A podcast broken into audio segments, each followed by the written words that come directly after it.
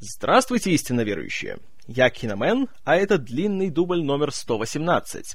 И сегодня речь пойдет о творчестве еще одного именинника, потому что сегодня, двадцать шестого июня, сорокадвухлетие отмечает один из самых талантливых, самых интересных и при этом самых некоммерческих голливудских режиссеров Пол Томас Андерсон. Человек, которого часто приписывают к группе режиссеров, которые начали работать в девяностых, которых порой называют видеомагнитофонными режиссерами. В эту группу обычно входят Квентин Тарантино, Роберт Родригес, Кевин Смит, Ричард Линклейтер и товарищ Андерсон.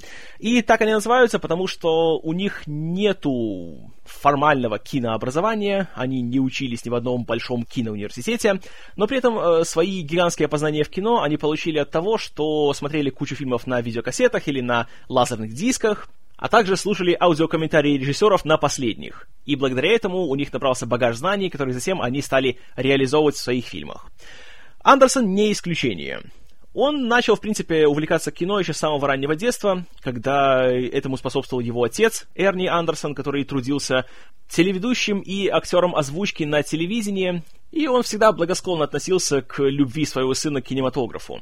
Сам же Андерсон немножко экспериментировал в плане съемки своих небольших домашних фильмов на камерах разных форматов, то было восемь миллиметров, то шестнадцать миллиметров, то банальная видеопленка.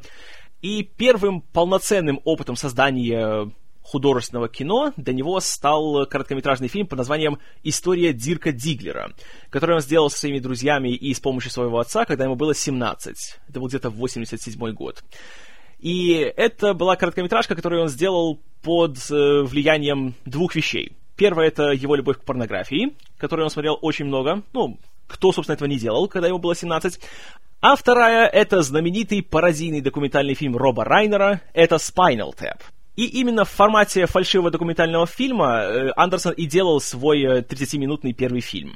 История Дирка Диглера рассказывала о взлете и падении большой порнозвезды, и по сюжету этого самого документального в кавычках фильма герой уже умер, и его коллеги по работе, его режиссеры и его э, партнеры по съемочной площадке вспоминали, каким он был замечательным, и делились воспоминаниями о работе с ним. А в основе всей этой истории лежала биография знаменитого порноактера семидесятых Джона Холмса, биография которого, мягко говоря, была неоднозначной. Как я уже говорил, в создании этой короткометражки Андерсону помогал его отец, который читал «Голос за кадром», а также большой друг всей их семьи Роберт Риджли, который также был актером на телевидении и работал вместе с Эрни Андерсоном. И, кстати, забавный технический момент. Хотя у Пола Томаса Андерсона был доступ к кинокамере, он решил снимать не на пленку, а на видео, потому что так было проще монтировать, и это было дешевле, потому что все-таки кинопленка — это, мягко говоря, дорогой ресурс. И кроме того, у него не было нормальной аппаратуры для монтажа, поэтому если бы он все снимал на пленку, то все э, проблемы при монтировании дублей э, были бы как на ладони, и, следовательно, эффект ухудшался бы. Поэтому он решил все снимать на видеокамеру, а монтировать с помощью двух видеомагнитофонов. И поэтому все вот эти вот монтажные швы, которые появлялись бы, и все помехи, и, знаете, ну, не мне рассказывать, что такое помехи при просмотре видеокассет. И при таком подходе они бы смотрелись более естественно. Интересно видеть, как еще с самых молодых лет Андерсон уже настолько продумывал стиль и техническую сторону всех своих фильмов. Так вот, сделал он эту свою короткометражку, показал ее, скажем так, своему кругу знакомых и друзей, все ее оценили очень высоко, и он решил, что стоит все-таки что-то с этим всем делать и в будущем.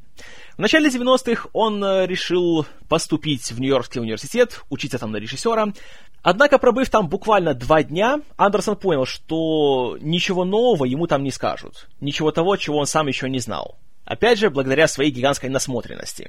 Поэтому он ушел. А пошел работать вместо этого ассистентом на создании художественных фильмов, телепрограмм, музыкальных видео и, в принципе, на любую работу, которая позволяла ему хоть как-то приблизиться к миру кинематографа. Там же он так или иначе заводил знакомства с различными людьми, включая актеров Филиппа Бейкера Холла и Мигеля Феррера. И в конечном итоге он набрался уверенности и денег, благодаря, среди прочего, своему отцу и своей тогдашней девушке, и подумал, что пора бы все-таки уже начинать делать что-то свое. И в девяносто третьем году он снял короткометражку под названием «Сигареты и кофе». Не путать с фильмом Джима Джармуша «Кофе и сигареты». Абсолютно две разные вещи. И там как раз играли главные роли актеры, с которыми он успел познакомиться, включая того самого Филиппа Бейкера Холла, который, по признанию Андерсона, по крайней мере на момент конца девяностых, был его самым любимым актером всех времен народов. С тех пор, как он увидел его в одном из фильмов Роберта Олтмена под названием «Тайная честь. Secret Honor», где Холл играл Ричарда Никсона. Короткометражка эта была отправлена на фестиваль Sundance, где она тоже привлекла очень немало внимания и заслужила очень даже положительные отзывы. Настолько положительные, что Андерсона даже пригласили в так называемую лабораторию института Sundance, где он бы мог уже более свободно поработать над своим следующим проектом, которым стала бы полнометражная версия «Сигарет и кофе», и которая рассказывала бы уже подробнее о герое Филиппа Бейкера Холла. И эта история называлась «Сидни», в честь, собственно, главного героя. И, находясь еще там, в штате Юта, в институте Санденс, к Андерсону уже подошли некоторые люди, которые говорили, что они найдут ему финансирование для фильма, и все будет, как он хочет, и все, он станет режиссером, он будет делать художественное кино. Правда, процесс затянулся на пару лет, и только в девяносто пятом, благодаря компании Reicher, он смог сделать свой фильм. Однако история о Золушке здесь не повторилась. И благодаря тому, что фильмом управляли люди, мягко говоря, нечистые на руку и не отягощенные совестью, Андерсона, грубо говоря, прокинули. И когда он закончил съемки фильма, когда начался монтаж, то компания просто забрала у него фильм, перемонтировала его, переименовала его в «Роковую восьмерку» и собиралась пустить его в кинотеатры в своем виде, что, конечно же, шло полностью вразрез с видением Андерсона. И ему даже затем пришлось еще дополнительно заплатить двести тысяч долларов, чтобы получить право смонтировать фильм по-своему, потому что у него физически была рабочая версия фильма, и затем, чтобы его уже как-то пустить в кино. Однако при этом он потерял всякую поддержку в плане дистрибуции, и фильм вышел, наконец, только в начале девяносто седьмого года, и, не имея достаточной поддержки, прошел практически незаметно. Но о «Роковой восьмерке» как-нибудь поговорим еще отдельно. В любом случае, нет худа без добра. И еще летом девяносто пятого года, когда фильм отчаянно искал себе финансирование, Андерсон решил не терять время впустую и написал сценарий, который был полнометражной версией истории Дирка Диглера. И его он назвал «Boogie Nights», то есть «Ночи в стиле буги». И первый текст сценария, который он написал, был размером где-то в триста страниц. То есть, если перевести это на хронометраж, то было бы что-то около пяти часов. Он был таким огромным, потому что Андерсон сам, когда писал сценарий, то он говорит, он это делал для себя. Он писал из того расчета, что фильм никто не захочет снимать, ну потому что кто захочет делать полнометражный фильм за большие деньги на большой студии, который рассказывает о буднях порноиндустрии. Поэтому он вставлял в этот сценарий все, что сам хотел увидеть, все, что было ему лично интересно. Первоначально он планировал, что полнометражная версия будет также снята в формате фальшивого документального фильма. Однако, увидев, что уже за годы, прошедшие после выхода Spinal Tap, это стало настолько популярным, и все подряд стали это делать, он решил, что лучше так не надо, а то он, опять же, затеряется среди всей этой серой массы, и лучше сделать полноценный художественный игровой фильм. Он вернулся к этому сценарию уже после выхода «Сидни» или «Роковой восьмерки» и решил сократить его до размера трех часов. То есть где-то сто восемьдесят - сто девяносто страниц. Это сценарий, который уже можно было показывать людям. Его агент передал руководителю New Line Cinema Майклу Де Луке. Де Лука, почитав сценарий, остался от него в восторге и мигом пригласил Андерсона к себе на собеседование. Режиссер, правда, уже, что называется, умудренный горьким опытом, в первую очередь начал агрессивно требовать от руководителя студии, чтобы тот дал ему слово, что если ему нравится сценарий, то все должно быть так, как в нем есть, что ни одну реплику он не поменяет, ни одну сцену он не вырежет, все будет так, как он хочет. И он несколько раз у него еще требовал, чтобы тот подтвердил, что реально он, он все читал, и все ему понравилось. Потому что, говорит, уже он обжегся один раз на том, что люди говорили ему, что да, все классно, шикарный фильм, все сделаем как хочешь, а затем давай его, собственно, резать по-живому. И, по собственному признанию, Андерсон вел себя довольно-таки по-хамски, что, конечно, Де Луку очень сильно смущало, но при этом он понял, что просто у человека был неприятный первый опыт, который не является нормой. Поэтому он понимающе к нему отнесся и пообещал, что фильм будет снят так, как хочет сделать Андерсон. А Андерсон сразу ему сказал, что фильм будет идти три часа, и он будет иметь рейтинг эн си семнадцать, и не волнует. Де Лука сказал ему, что «хорошо». Мы тебе дадим пятнадцать миллионов долларов, которые ты хочешь на этот фильм, он будет идти три часа, но только с одной уступкой. Постарайтесь сделать его с рейтингом R, потому что все-таки пятнадцать миллионов не самая малая сумма, и хочется, чтобы он хоть как-то все-таки отбил свои деньги. Потому что если его будет эн си семнадцать, то его нельзя будет рекламировать, его нельзя будет пускать в сети кинотеатров, его нельзя будет продавать в видеопрокатах, следовательно, это финансовый крах. Андерсон согласился, и реально при создании фильма это был единственный случай, когда он пошел навстречу студии и был вынужден пойти на какой-то компромисс. В остальном же никто ему не противился. И никто не был против того, что половину актерского состава он набрал из людей, которых он знал из независимого кино, с которыми работал на «Роковой восьмерке», в том числе тот же Филипп Бейкер Холл, Филип Симур Хоффман, Мелора Уолтерс, Джон Си Райли и, конечно же, Роберт Риджли, который для него был личным идолом. А также то, что он позвал снимать фильм своего оператора с «Роковой восьмерки» Роберта Элсвита, а в качестве композитора нанял Майкла Пэна, который также писал музыку для «Роковой восьмерки». Итак, для справки, Майкл Пен — брат Шона Пэна. По собственному признанию, из режиссеров-современников на Андерсона самое большое влияние оказали такие люди, как Джонатан Демми, Мартин Скорсезе и Роберт Олтмен. И, чтобы монтировать фильм, он позвал Дилана Тишнера, который также работал в качестве ассистента режиссера монтажа на таких фильмах Олтмена, как «Игрок» и «Джаз тридцать четыре». Так что, сами понимаете, преемственность поколений. Кроме профессиональных, не порно-актеров, также в фильме еще в качестве консультантов Андерсон пригласил порнозвезд Веронику Харт и Рона Джереми, которые отвечали за аутентичность показа закулисной жизни при съемках фильмов для взрослых. А еще одна порнозвезда с большим стажем, Нина Хартли, даже появилась в небольшой роли второго плана. Она играла супругу героя Уильяма Эйч Мейси. Также при подготовке фильма Андерсон сам бывал на съемочных площадках многочисленных порнофильмов, благо что на тот момент он еще не был никому особо известен, и его никто всерьез не воспринимал, и все думали, что «а, просто какой-то чувак тусуется здесь и смотрит».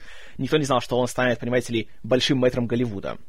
Как и события фильма, съемки проходили в Лос-Анджелесе в конце девяносто шестого года, и уже к январю, благодаря слаженности и профессиональности коллектива, фильм был снят. И это настолько обрадовало руководство New Line, что они даже решили, а давайте-ка мы пустим этот фильм в июне. На что Андерсон сказал, э, в июне? В смысле, в один уикенд вместе с парком Юрского периода два? Они сказали, да, да, конечно, это будет отличным таким вот э, альтернативой такому большому блокбастеру. На что Андерсон справедливо сказал, что, ребята, это парк Юрского периода. Его даже самый претенциозный эстет захочет посмотреть. У него нет альтернативы. Правда, это была не единственной причиной, по которой фильм был не выпущен в июне. Потому что все лето Андерсон воевал с Кинематографической ассоциацией Америки, которая отказывалась дать фильму рейтинг R. И говорили, что вот, понимаете ли, из-за такого вот развратного содержания это ничего меньше эн си семнадцать не заслуживает. Поэтому несколько месяцев он его перемонтировал, вырезал какие-то моменты, как-то смягчал определенные сцены, но при этом стараясь не испортить свой замысел. И так вот взад-вперед шло движение между Андерсоном и рейтинговой комиссией. Еще одной проблемой было то, что летом оказалось уже на финальных стадиях во время монтажа, что были распространены пиратские видеокассеты с фильмом. И они продавались во всяких там злачных местах по сто долларов за штуку. Да-да, сто долларов за видеокассету. И пришлось, опять же, отыскивать, откуда пошла утечка, и удалось найти нескольких клиентов, которые купили это все. И Андерсон лично звонил этим покупателям, чтобы все выяснить. И были такие разговоры, типа, что «Алло, алло, это Пол Томас Андерсон, режиссер «Ночей в стиле буги». «О, привет, мужик, как дела?» «Очень хреново у меня дела, потому что ты украл мой фильм».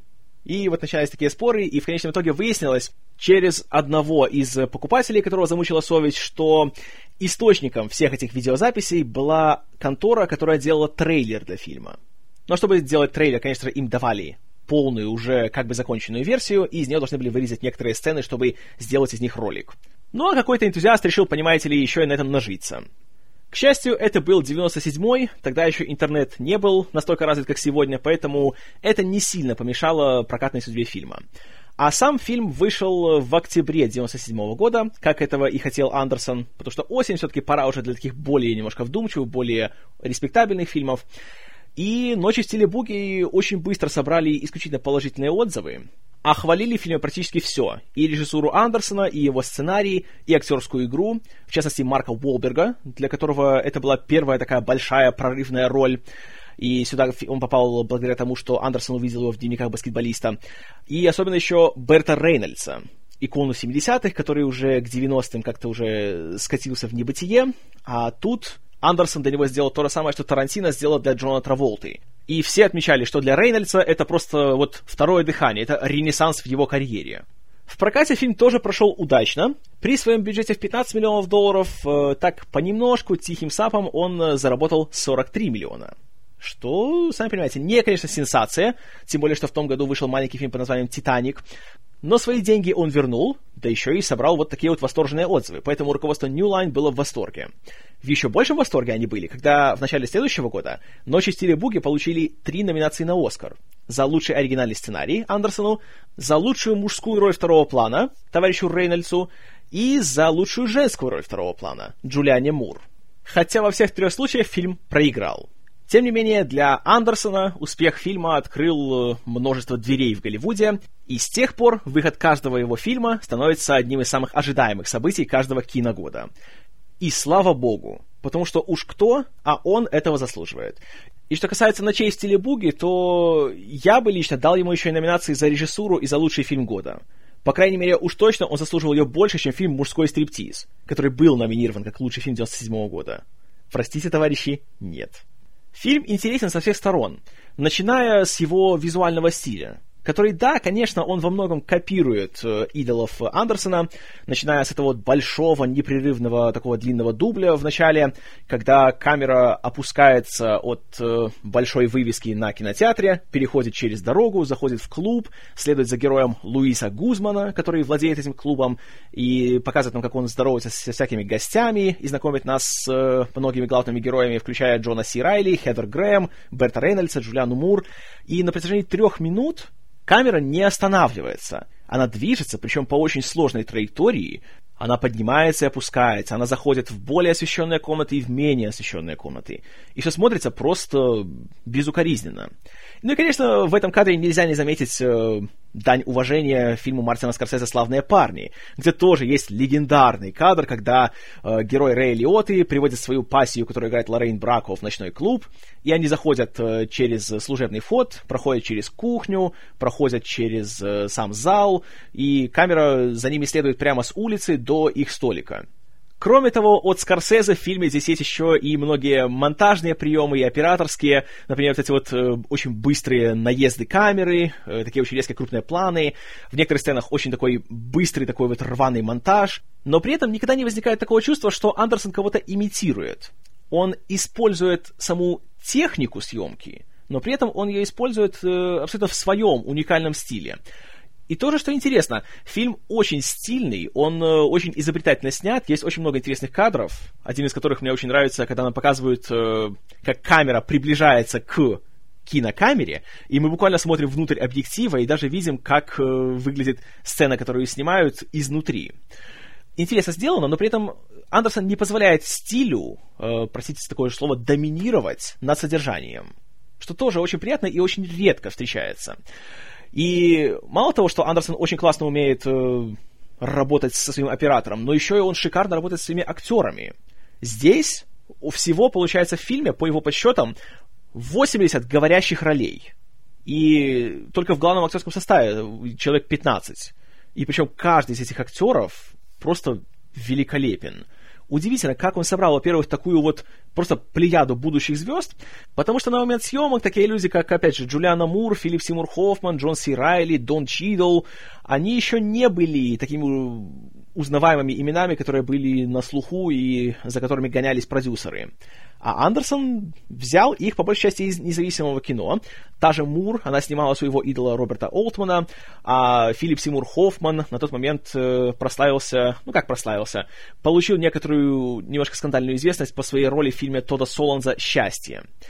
И Андерсон просто понял, что у него нет денег на звезд, и у него нет терпения на все их капризы и все их большие требования. Поэтому лучше работать с профессионалами и с людьми, которые заслуживают того, чтобы стать звездами, но при этом почему-то ими не стали. Кстати, что касается Марка Уолберга, его Андерсон не хотел брать в первую очередь. Его первым выбором на эту роль был Лео Ди Каприо. И он даже с ним встречался и вел с ним некоторые уже переговоры насчет фильма. Но Ди Каприо решил, что все-таки «Титаник» будет для его карьеры лучше, и пошел сниматься в «Титанике». И, как показало время, Уолберг как раз здесь был идеальным выбором. И здесь, наверное, надо немножко остановиться на сюжете фильма.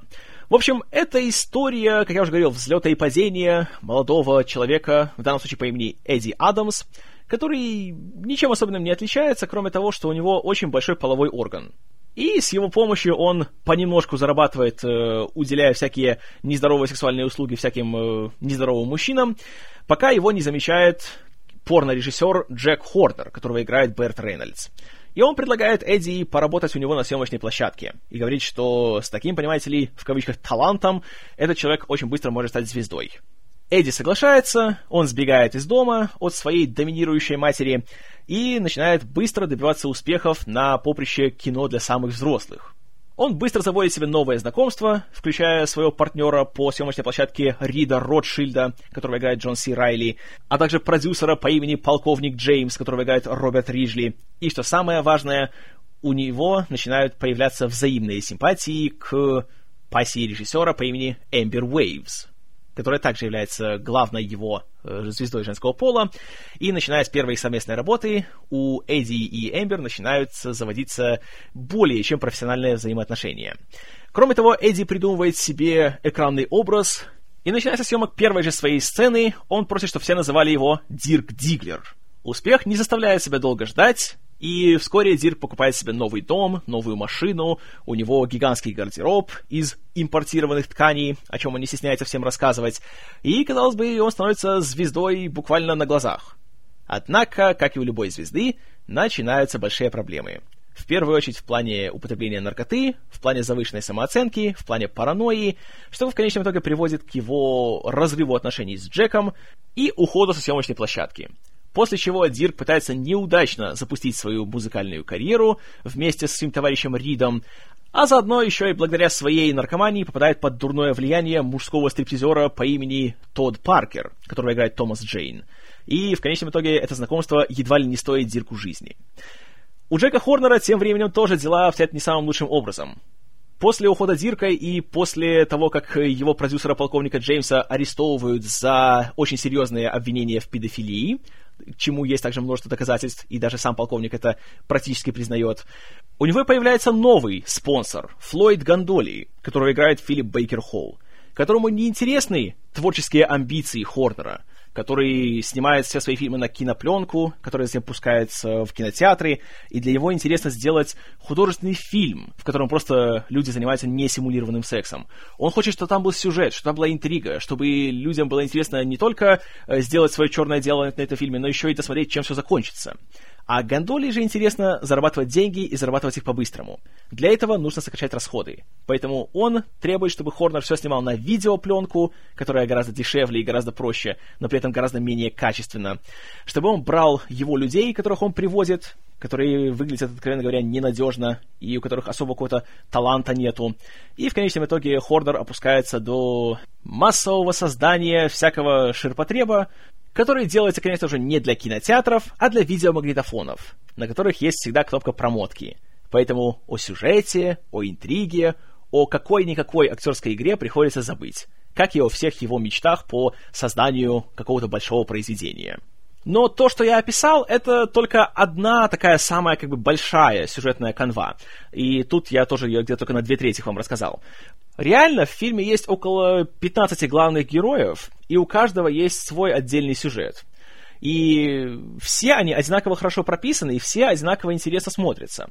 Ну, главная, конечно, сюжетная линия — это то, как Эдди Адамс, он же Дирк Диглер, а затем еще его экранный персонаж Брок Лендерс, и это его головокружение от успехов, и то, как быстро он забывает, кто сделал его таким, как он, он есть, и, знаете, он быстро отворачивается от всех своих друзей. Это, конечно, классическая история. И это история, которая произошла бы в любом другом большом бизнесе, а тем более уж в шоу-бизнесе. И порнография в данном случае, она не играет принципиальную роль.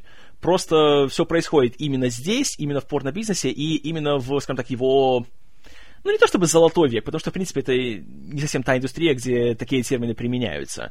Но именно на переходе от семидесятых к восьмидесятым, на примере порнофильмов мы очень хорошо, очень наглядно видим, как меняется десятилетие, меняется поколение и как меняются люди. И меняется все, к сожалению, исключительно в плохую сторону. Фильм можно условно разбить на две половины. Первое — это «Путь к славе», это, знаете, такая эпоха полная наивного оптимизма, начинается она в семьдесят седьмом году и заканчивается где-то так в восьмидесятом. Очень мощной, очень такой даже немножко шокирующей сценой, которая происходит на праздновании Нового года. И в первой половине все такое красочное, такое красивое, знаете, привлекательное, вся вот эта вот э, глянцевая вечерняя жизнь, хождение по клубам, знаете, все эти вечеринки, все так классно, все такие красивые, все такие радостные, все улыбаются, и вот, и думаешь, а почему все так курят на порно-бизнес? Это все-то что-то классно, смотрите, как все хорошо, как все красиво. Все получают удовольствие, никто никому никакого зла не, не, не несет, и все хорошо для всех. Однако уже здесь начинает становиться понятным, что это все иллюзия, и это просто люди сами себе ее создали, чтобы как-то убедить себя в том, что их жизнь, она вот, знаете, наполнена каким-то таким большим смыслом, и что все, что они делают, это такое большое дело на благо общества. Меня особенно в этом плане повеселила сцена, когда э, молодой Дирк Диглер получает кучу наград от э, профессионалов индустрии, включая номинацию за «Лучший член». И вот смотришь на это все, и особенно на его такую вот благодарственную речь, когда он говорит с такими эмоциями, как будто получил Нобелевскую премию мира. И понимаешь, насколько на самом деле все это смешно, когда так наивно и даже так, знаете, грустно. Что вот это вот люди, которые не нашли себе другого применения в жизни, и они вот вынуждены вот идти на такой вот цирк, чтобы как-то повышать самооценку себе и друг другу. И также мы уже здесь видим, что у всего этого есть темная сторона, которую, конечно, приукрашивают, сюда прячут, но рано или поздно она выйдет наружу. И ее идеально олицетворяет герой Уильяма Эйч Мэйси по имени Маленький Билл. Опять Маленький Билл? Что такое? Он работает сценаристом и, скажем так, помощником режиссера на съемках фильмов Хорнера. И у него есть супруга, которую играет реальная порнозвезда Нина Хартли. Она постоянно ему изменяет, она его публично унижает, и, в принципе, никто его всерьез особо так не принимает на съемках. И в конечном итоге это все выливается в том, что вот на этой самой сцене празднования Нового года, восьмидесятого, что он делает? Когда он видит, что в очередной раз жена пошла от него налево, причем буквально вот в доме, где происходит все это празднование, достает пистолет из своей машины, убивает ее, убивает любовника, а затем выходит и с такой невинной улыбкой вышибает себе мозги. Конец семидесятых, начинается восьмидесятые. И вот здесь уже происходит поворотная точка этого сюжета. И здесь мы уже видим, как реальность догоняет всех этих сказочников и мечтателей. И одно черное событие приходит за другим. Начиная с ареста полковника Джеймса, продолжая тем, что у Дирка возникают большие проблемы в плане выступления, и для того, чтобы ему, собственно, добиться эрекции, он вынужден сам себе говорить «Я звезда, я звезда, я звезда», что тоже, конечно, э, да, является большим приветом доктору Фрейду. И то, что у Эмбер, или Мэгги, как ее на самом деле зовут, возникают все большие проблемы с ее бывшей семьей, и ее полностью лишают права видеться со своим сыном, и она еще глубже опускается в пучину наркомании, и заодно тянет Дирка туда же. И, что особенно иронично, когда один из актеров Хорнера по имени Бак Своуп, который играет Дон Чидл, который отвечает за солидную часть юмора фильма, потому что он вообще продает стереосистемы, и при этом он все время носит костюм ковбоя, который всех дико бесит. И он снимается в порнографии не для того, чтобы из этого сделать свою карьеру, а для того, чтобы заработать достаточно денег, чтобы впоследствии открыть собственный бизнес и уже самому продавать аудиосистемы. Однако вот в чем злая ирония. Человек, который хочет уже вроде все это оставить позади, который хочет уже заниматься нормальным, скажем так, в кавычках, порядочным бизнесом, ему отказывают, потому что, когда он приходит брать кредит в банке, то ему говорят, что, простите, мы не поддерживаем порнографов. На что он говорит, простите, я не порнограф, я актер. И, конечно, его слова можно двояко понимать, потому что, в принципе, доля правды в них есть. Но при этом интересно то, насколько вот общество оказывается непрощающим по отношению к людям, которые... неважно, по своей воле или нет, сделали вот такой вот шаг в эту сторону, и все. Они уже становятся пропащими людьми, на них уже ставится крест. Но в то же время, в чем большой плюс фильма? Это в том, что он никогда не скатывается в проповедь. И Андерсон относится к порно-бизнесу, ко всему этому миру очень внимательно, но при этом не предвзято. И он нам одинаково объективно показывает, как всю эту, знаете, яркую и блестящую сторону этой жизни, так и всю ее подноготную. И он не романтизирует этот стиль жизни, но он его и не осуждает. И от этого все смотрится легко, и от этого как-то чувствуешь, что режиссер тебя уважает, предоставляет себе право сделать выбор и принять решение, и сформировать свое отношение к тому, что ты видишь. И он не говорит, что вот как общество обходится, знаете, с участниками порно-бизнеса, что как это несправедливо, какие они там все бедные и тому подобное. Он просто говорит, что вот так происходит, это есть, это не хорошо и не плохо, просто так, так бывает. И, собственно, давайте смотреть трезво на всю картину, и давайте не будем друг друга обманывать. А уж обмана в этой истории хватает. В первую очередь, самообмана. И, опять же, когда э, Дирк идет на студию звукозаписи, и что-то там начинает пищать в микрофон, но при этом, когда он слышит свою ужаснейшую запись, потому что у него голоса никакого нету, он начинает жаловаться, что, по-моему, тут басы слишком завышенные в этой записи, они мешают моему вокалу.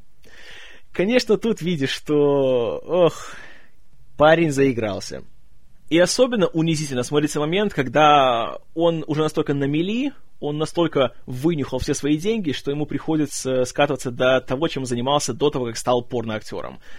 Он получает деньги от людей за то, чтобы те смотрели, как он занимается анонизмом. Причем у него это еще и не получается, потому что, опять же, в результате его вредных привычек у него теперь еще и большие проблемы с эрекцией. И в конечном итоге он чуть даже не погибает от этого. Когда оказывается жертвой во время одного из таких вот вызовов, становится жертвой кучи гомофобов. И это, конечно, смотрится очень нелицеприятно, довольно-таки, я бы сказал, даже жестоко, но при этом нет такого чувства, что «Ай, боже, как это ужасно, зачем они это показывают нам, как это страшно». А наоборот, понимаешь, что никто здесь не виноват, кроме него самого. И подобные истории встречаются ох как часто, и не только в порно-бизнесе, а и в Голливуде, и в музыкальной индустрии, да и в политике, где угодно. Человеческий характер, человеческие слабости, они универсальны для всех людей, чем бы они ни занимались. Параллельно с этим происходит еще одна очень мрачная и очень жуткая сцена. Джек Хорнер уже настолько опускается ко дну, что он вынужден снимать на видео даже такую гадость, как фильм под названием «On the Lookout», то есть э, «В поисках», если хотите, который основан на реальном порнофильме, который видел Андерсон под названием «On the Prowl», то есть «На охоте», в котором просто берется режиссер в качестве ведущего, берется одна из его звезд, садятся в лимузин и едут по ночному Лос-Анджелесу в поисках какого-нибудь самца, который идет по улице, чтобы затянуть его в машину и там, собственно, записать половой акт, который при этом происходит. То есть реально порно с участием абсолютно левого прохожего.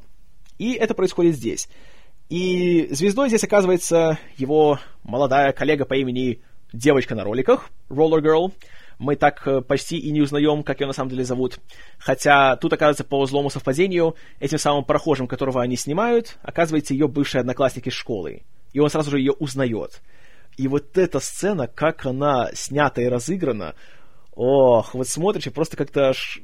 Ну, реально, просто ай, ай, кривишься от того, как это неприятно, вот просто вот то, что происходит в этой сцене. И вот эта самая девочка на роликах, Андерсон ее создал как такой собирательный образ многих порнозвезд, с которыми он общался, которые были очень, скажем так, закрытыми и вечно были такими, знаете, как бы позитивными. Говорить с такими девушками говорить невозможно, потому что, когда начинаешь какой-нибудь разговор, спрашиваешь, типа, ну, как твои дела? Она говорит, а, знаешь, как обычно. И на любой вопрос, что бы у нее ни спросишь, она все говорит, а, ну, знаешь. И Андерсон говорит, что видно, что у этого человека внутри все это, на самом деле, накапливается, но просто как-то вот неясно почему, по, по каким причинам, они все это держат в себе и как-то не выражают никаких эмоций, никакого отношения ни к чему. И зная же, что однажды все-таки это все перейдет через край, и эту пружину, сколько на нее не нажимай, она все-таки отскочит. И в данном случае мы видим, как она ломается, и она начинает все-таки уже все выплескивать, всю ту агрессию, которая у нее накопилась за эти годы. И выплескивает... Эх, простите, нет. Просто неприятная сцена. Но она такой и должна быть. И тут как раз она срабатывает на все сто.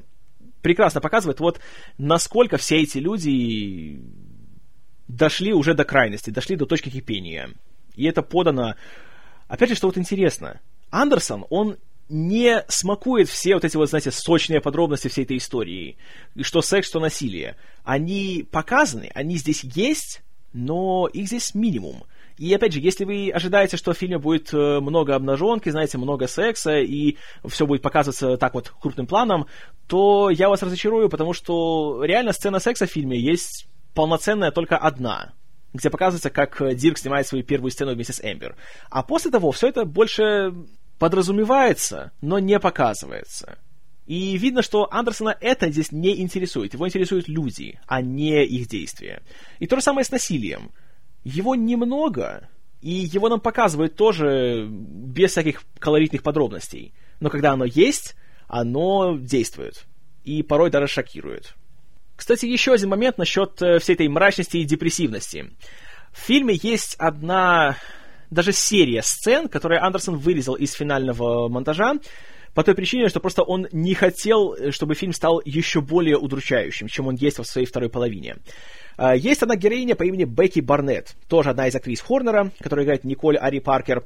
И по сюжету она знакомится с человеком по имени Джером, который играет будущий актер из сериала «Щит» Майкл Джейс. Она выходит за него замуж, бросает свою карьеру и уезжает жить в пригороде как нормальный, знаете, ну, в кавычках, нормальный человек. Но по сюжету получалось так, что... Эта история была иллюстрацией того, что часто бывает в порно-бизнесе, когда э, девушка выходит замуж за кого-то вне этой индустрии. Первый месяц, да, о, ты снимаешься в порнографии, да, ты такая клевая, это так сексуально, вау, супер. Проходит месяц и начинается: ах ты шлюха, как ты так могла, ах ты сволочь, и начинается избиение. И то же самое произошло в данном случае с Бекки.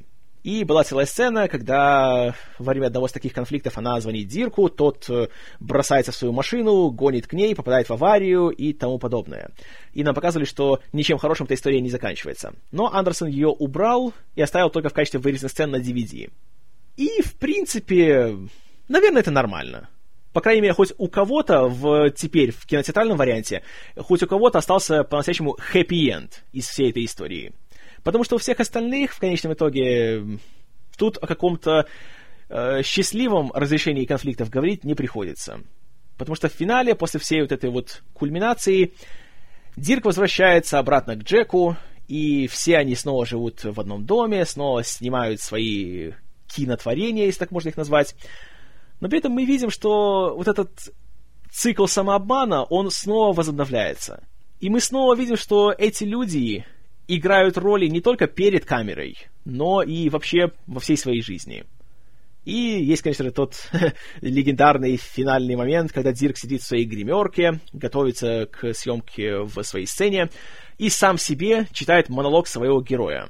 И, как говорит Андерсон, в этом немножечко он, э, э, скажем так, позаимствовал финальную сцену «Бешеного быка» Скорсезе, где тоже главный герой Джейк LaMotta сидит в своей гримерке, и он сам себе начинает цитировать монолог Марлона Брандо из «В порту». То есть этим, по крайней мере в случае с «Ночами в стиле буги», Андерсон показывает, что все, этот человек, он уже настолько заигрался в своих образах, что теперь он уже потерял свою сущность. И давно же нет никакого Эдди Адамса. Он Дирк Диглер, а теперь вообще он Брок Лендерс. А кто он на самом деле под этой своей глянцевой обложкой, это уже никого не волнует. И опять в завершении он снова проводит свой ритуал.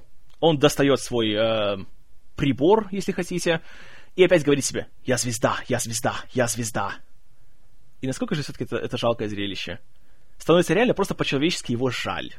Но теперь, судя по всему, ему уже лучше. Он вернулся к своей суррогатной семье, блудный сын вернулся, причем в данном случае блудный во всех смыслах, и вроде бы у них уже все должно быть хорошо. Но мы-то понимаем, что хорошего в этой ситуации самый минимум. И есть еще один относительный хэппи-энд у одного из героев.